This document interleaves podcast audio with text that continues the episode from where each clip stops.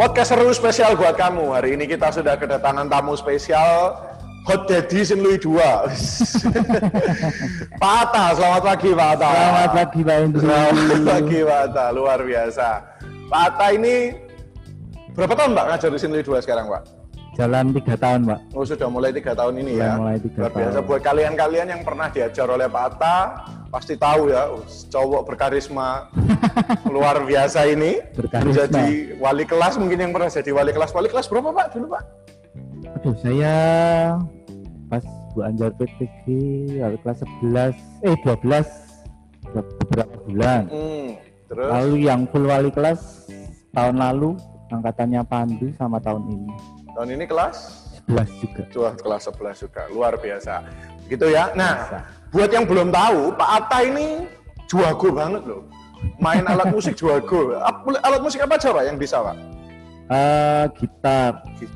Gitar, bass, drum, itu saja sih. Karena belajar keyboard saya nggak bisa. Bisa banyak alat musik Pak ya. Terus yang nggak tahu juga, wah ini Pak Atta ini sering loh main-main ngamen-ngamen gitu Pak ya. Ngamen.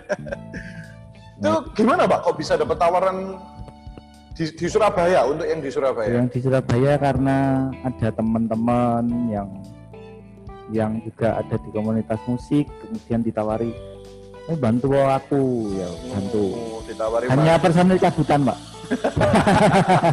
Oh, tapi kalau pernah nonton Pak Atta main gitar, main alat musik di sekolah ya, Pak. Beda gitu loh. Emang gitu Pak, musisi itu? Enggak tahu. Mungkin yang nonton itu Pak. Katanya sih gitu, tapi perasaan saya sama-sama aja sih. Bedanya saya di panggung, yang nonton di bawah. Kalau kok bisa gitu belajar dari mana? Mungkin pernah kursus atau apa gitu Pak? Kelas 3 SD itu di SD saya ada ekskul ensemble. Jadi saya enggak tahu kok tiba-tiba disuruh gurunya itu, kamu belajar gitar ya? Terus saya dibelikan gitar. Ternyata bapak saya salah membelikan gitar. Loh? Yang dibelikan adalah kentrum. Wow. Lalu saya ditanya gurunya, gitarnya salah ini. Jadi gitarlah yang gitar nilon ukuran standar orang dewasa. Padahal tinggi badan saya itu sama gitarnya sama. Dari kelas 3 SD. Belajar musik, memang sudah familiar dengan musik, kemudian ya mengikuti aja komunitas, kemudian terbentuk dari musik. SMP memberdayakan diri untuk manggung, SMA sudah mulai profesional, kuliah. SMA sudah dibayar ya? Sudah dibayar, walaupun cuma buat beli senar. Kenapa Pak? Dulu pertama bayaran? Dulu pertama ke SMA itu kelas berapa Pak SMA? Kelas 1. Main di kafe gitu Pak? Pensi. Oh, pensi. Dulu belum pensi, perpisahan. Perpisahan dibayar waktu itu 50.000 tahun 2000. Tahun 2002-an. Oh. Tahun 2002. Di pensi sekolahnya sendiri atau? Di beda sekolah. Oh, memang di Bandung. Ya, oh, luar biasa. Berarti pernah ikut kejuaraan-kejuaraan gitu ya? Kalau kejuaraan dari SMP sih. Oh, SMP sudah. Kebetulan saya SMA-nya di luar kota, jadi kadang di daerah saya di Temanggung ikut, kemudian di Magelang juga ikut lomba-lomba. Berarti sempat punya band gitu, Pak? Sempat. Oh, sempat. Namanya apa bandnya dulu, Pak? Banyak ya, Pak. Oh, banyak. Yang terakhir. Yang terakhir bukan band, tapi itu project sih. Project. Jadi teman saya itu punya karya, kemudian ayo kita ngerjain karya ini gitu. Sampai jadi sebuah lagu yang utuh.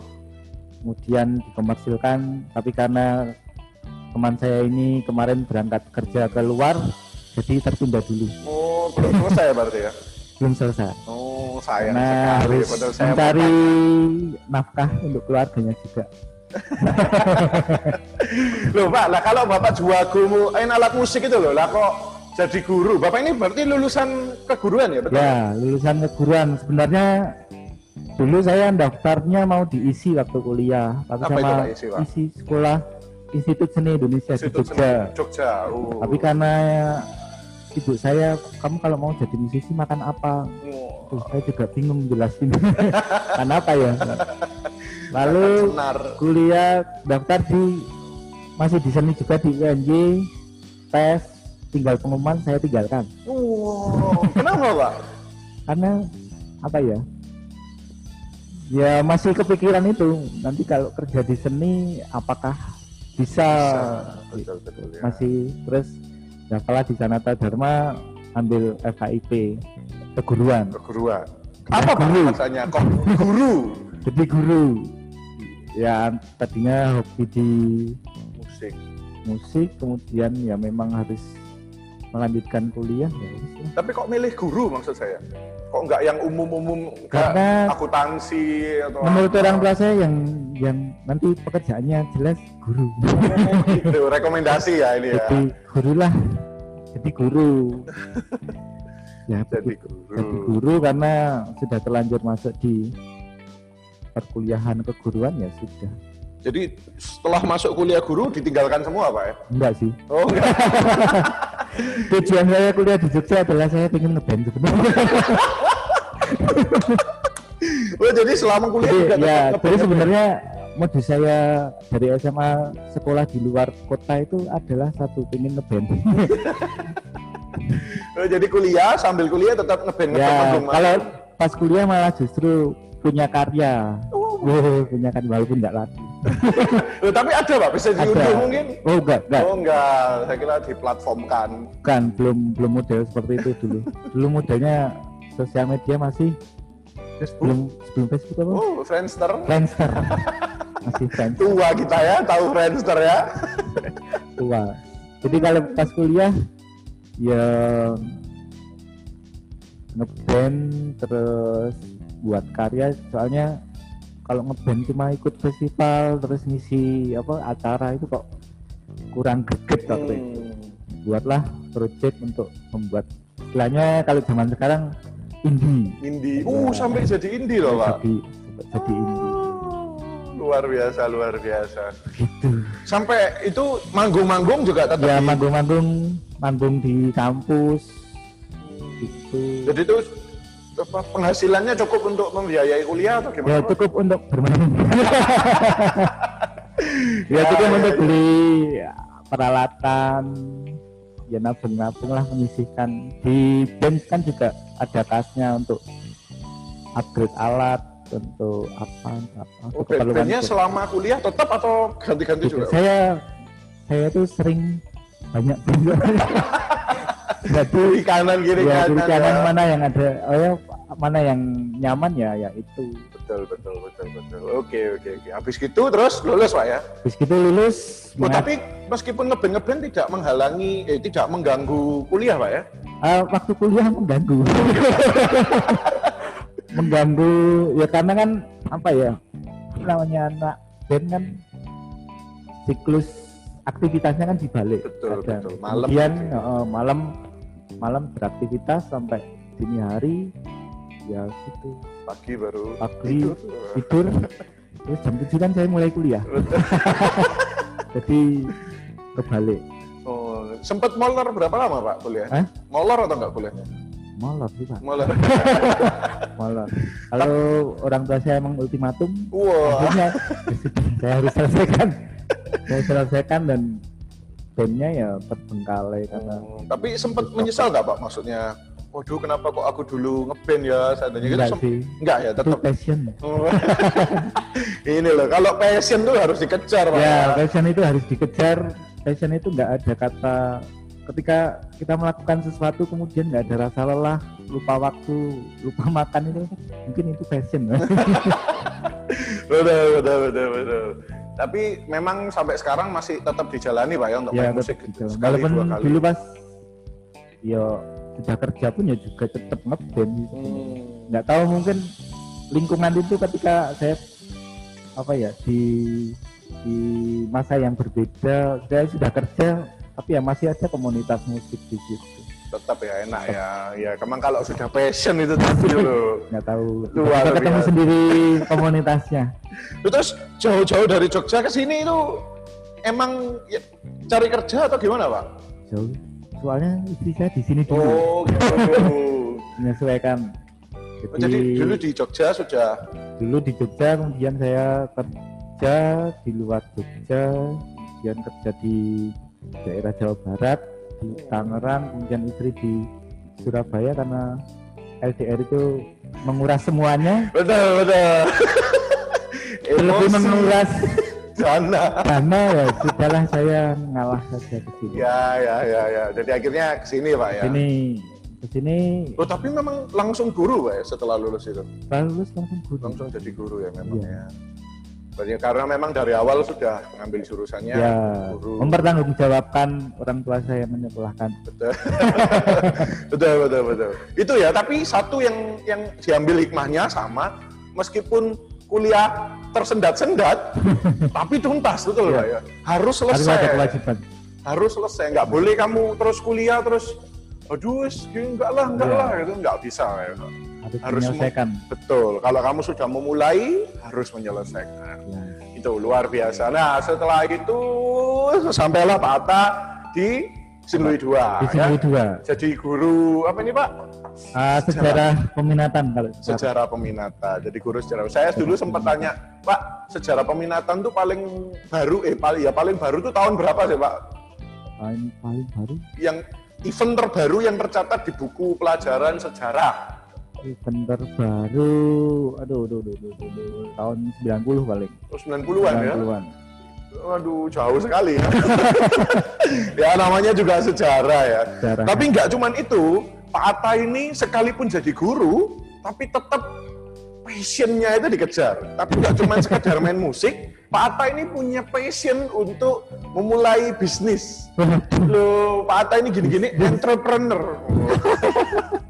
Pak Atta ini, apa aja Pak? Bisnisnya apa aja Pak? Bisnisnya laundry.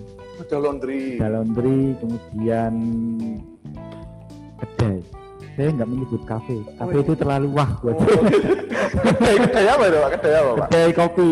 Jadi karena saya sebenarnya latar belakang kenapa saya membuka kedai adalah karena saya suka nongkrong. No. Jadi saya mencari cara nongkrong gratis itu bagaimana ya?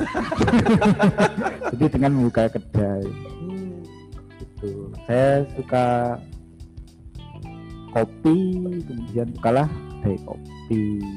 Di daerah mana itu Pak kopinya? Kedainya? Usaha saya semuanya di Jogja. No. Kalau yang kopi itu di daerah Godean, pinggiran kota Jogja. Kalau yang laundry itu belakang kampus Sanata Dharma, kampus 1 dan 2. Oh, siap. Berarti kalau kamu kuliah di Sanata Dharma, alhamdulillah di tempat saya. Alhamdulillah di tempat. Tapi aduh Pak ya, kan sekarang lagi pandemi nih. Ya. Gimana Pak kabar? Yang laundry dulu deh. Yang laundry. Kapan Pak? Mulai buka kapan? Mulai buka tahun yang lalu. Udah setahun ya? Udah setahun. 4 tahun dilalah, bahasa Indonesianya apa? Dilalah. Kebetulan itu pandemi. Jadi ya kan terkena dampak karena mahasiswanya pada pulang. Betul. Yang tinggal di Jogja hanya beberapa saja. Yang tinggal orang merantau yang tinggal hanya beberapa saja ya. Ya sudah, harus dijalankan. Tapi masih ada Pak ya? Tapi masih alhamdulillah masih ada. Alhamdulillah masih ada. Terus untuk yang ini, wah ini bahkan lebih hebat lagi. Yang kedai, Yang kedai. Bukanya mulai kapan ini Pak? Bukanya sekitar 2 bulan yang lalu. Juni. Nah, itu kan di tengah masa pandemi. Ya, itu benar-benar di tengah masa pandemi. Pak Atta malah berinisiatif untuk membuka usaha ini. Ya. Luar biasa. Saya modal nekat Pak. Karena dari dalam bisnis kalau tidak nekat ya tidak jalan. Betul. Tapi harus ada nekat, tapi harus ada perhitungannya. Memang yang saya perhitungkan adalah pandemi ini akan berakhir tahun depan. Kalau saya membukanya itu tahun depan itu untuk stabilnya akan lebih susah. Jadi saya ngambilnya di tengah pandemi, nanti semoga di Desember ini bisa stabil, kedepannya kan bisa lebih enak. Betul gitu ya. Jadi memang ambil resiko tinggi. Membentuk pasar dulu sih Pak sebenarnya. Betul, betul, betul. Ini Pak Atta memang apa, kopinya ini Pak Atta barista atau gimana Pak? Untuk rasa kopi-kopinya? Untuk kopinya saya menakar sendiri. Saya dan anak-anak saya menyebutnya. Tapi dasarnya saya menakar sendiri. Kemudian saya berikan apa istilahnya kalau di perkopian itu, ini rasionya silakan nanti dikembangkan, silakan bereksperimen juga. Jadi ketika sebelum kedai itu berjalan, terbentuk beberapa menu antara kopi dan non kopi, terus makanan pendamping.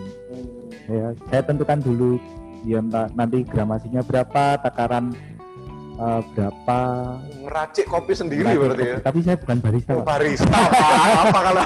Saya bukan barista, saya hanya kopi-kopi. Ya barista. Saya bukan barista. Itu belajarnya dari mana Pak? Saya belajarnya dari teman-teman saya yang komunitas kopi.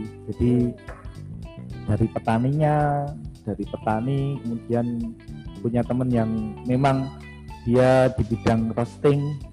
Roasting itu menggoreng kopi, jadi saya belajar. Terus saya juga punya beberapa teman yang memang barista yang sudah punya jam terbang tinggi, ya saya hasil dari nongkrong-nongkrong.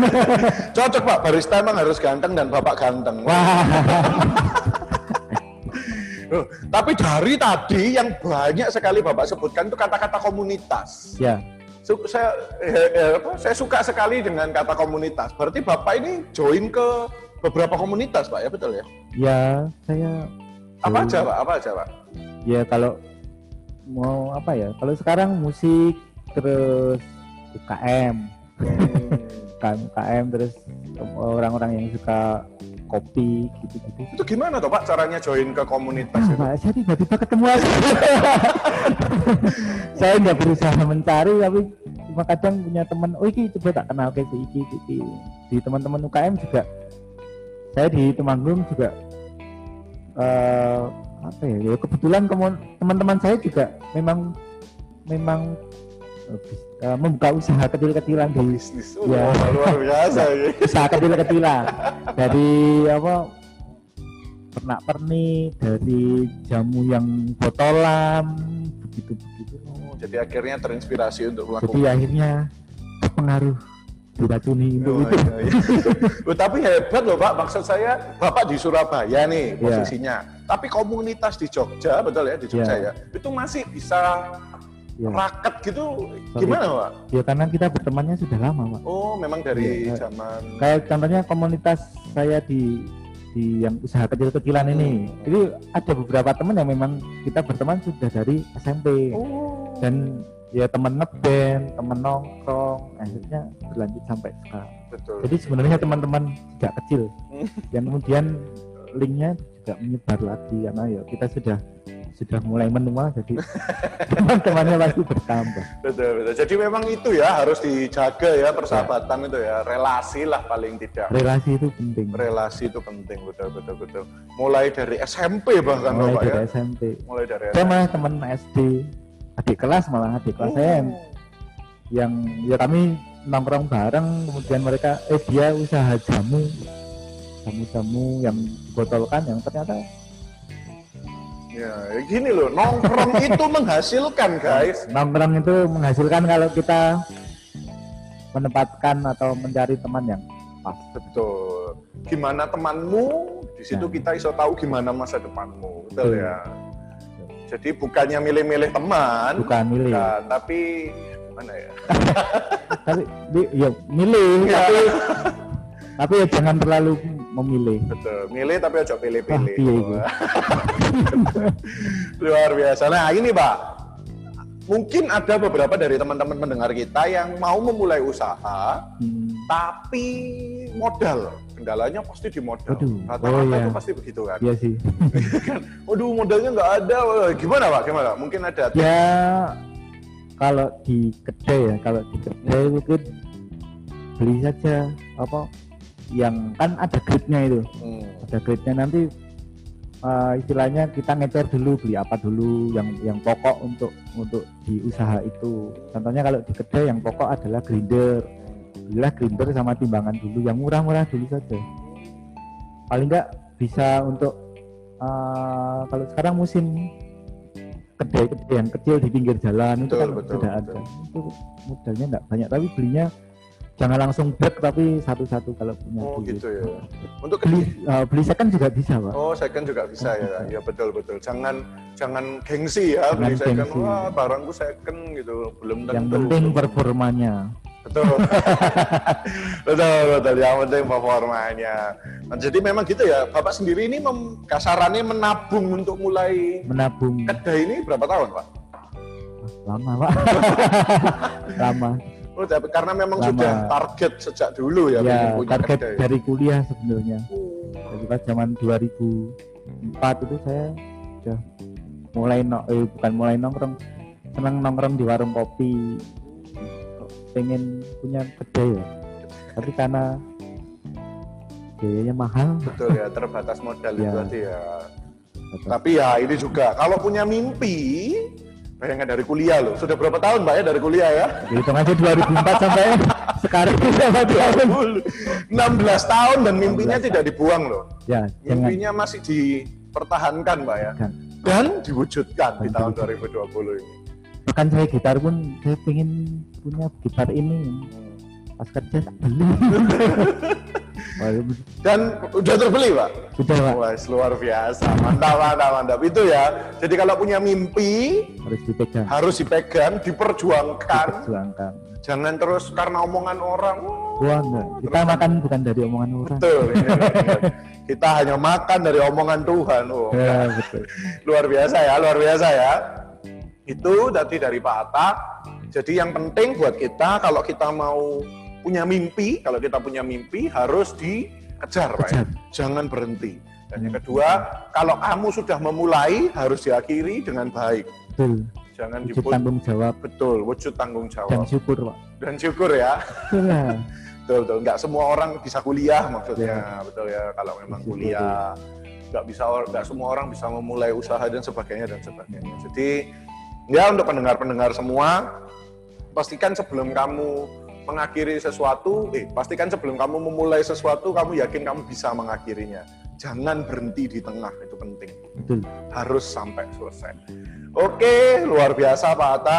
Ya. Terus proyek kedepannya gimana? Oh, nama kafenya apa Pak? Tadi disebut loh. Kedai. Nama kedainya Ilalan. Di jalan? Wah, gak hafal ya. Pokoknya di IG itu ada kedai Ilalan. IG-nya apa? At Kopi Ilalan.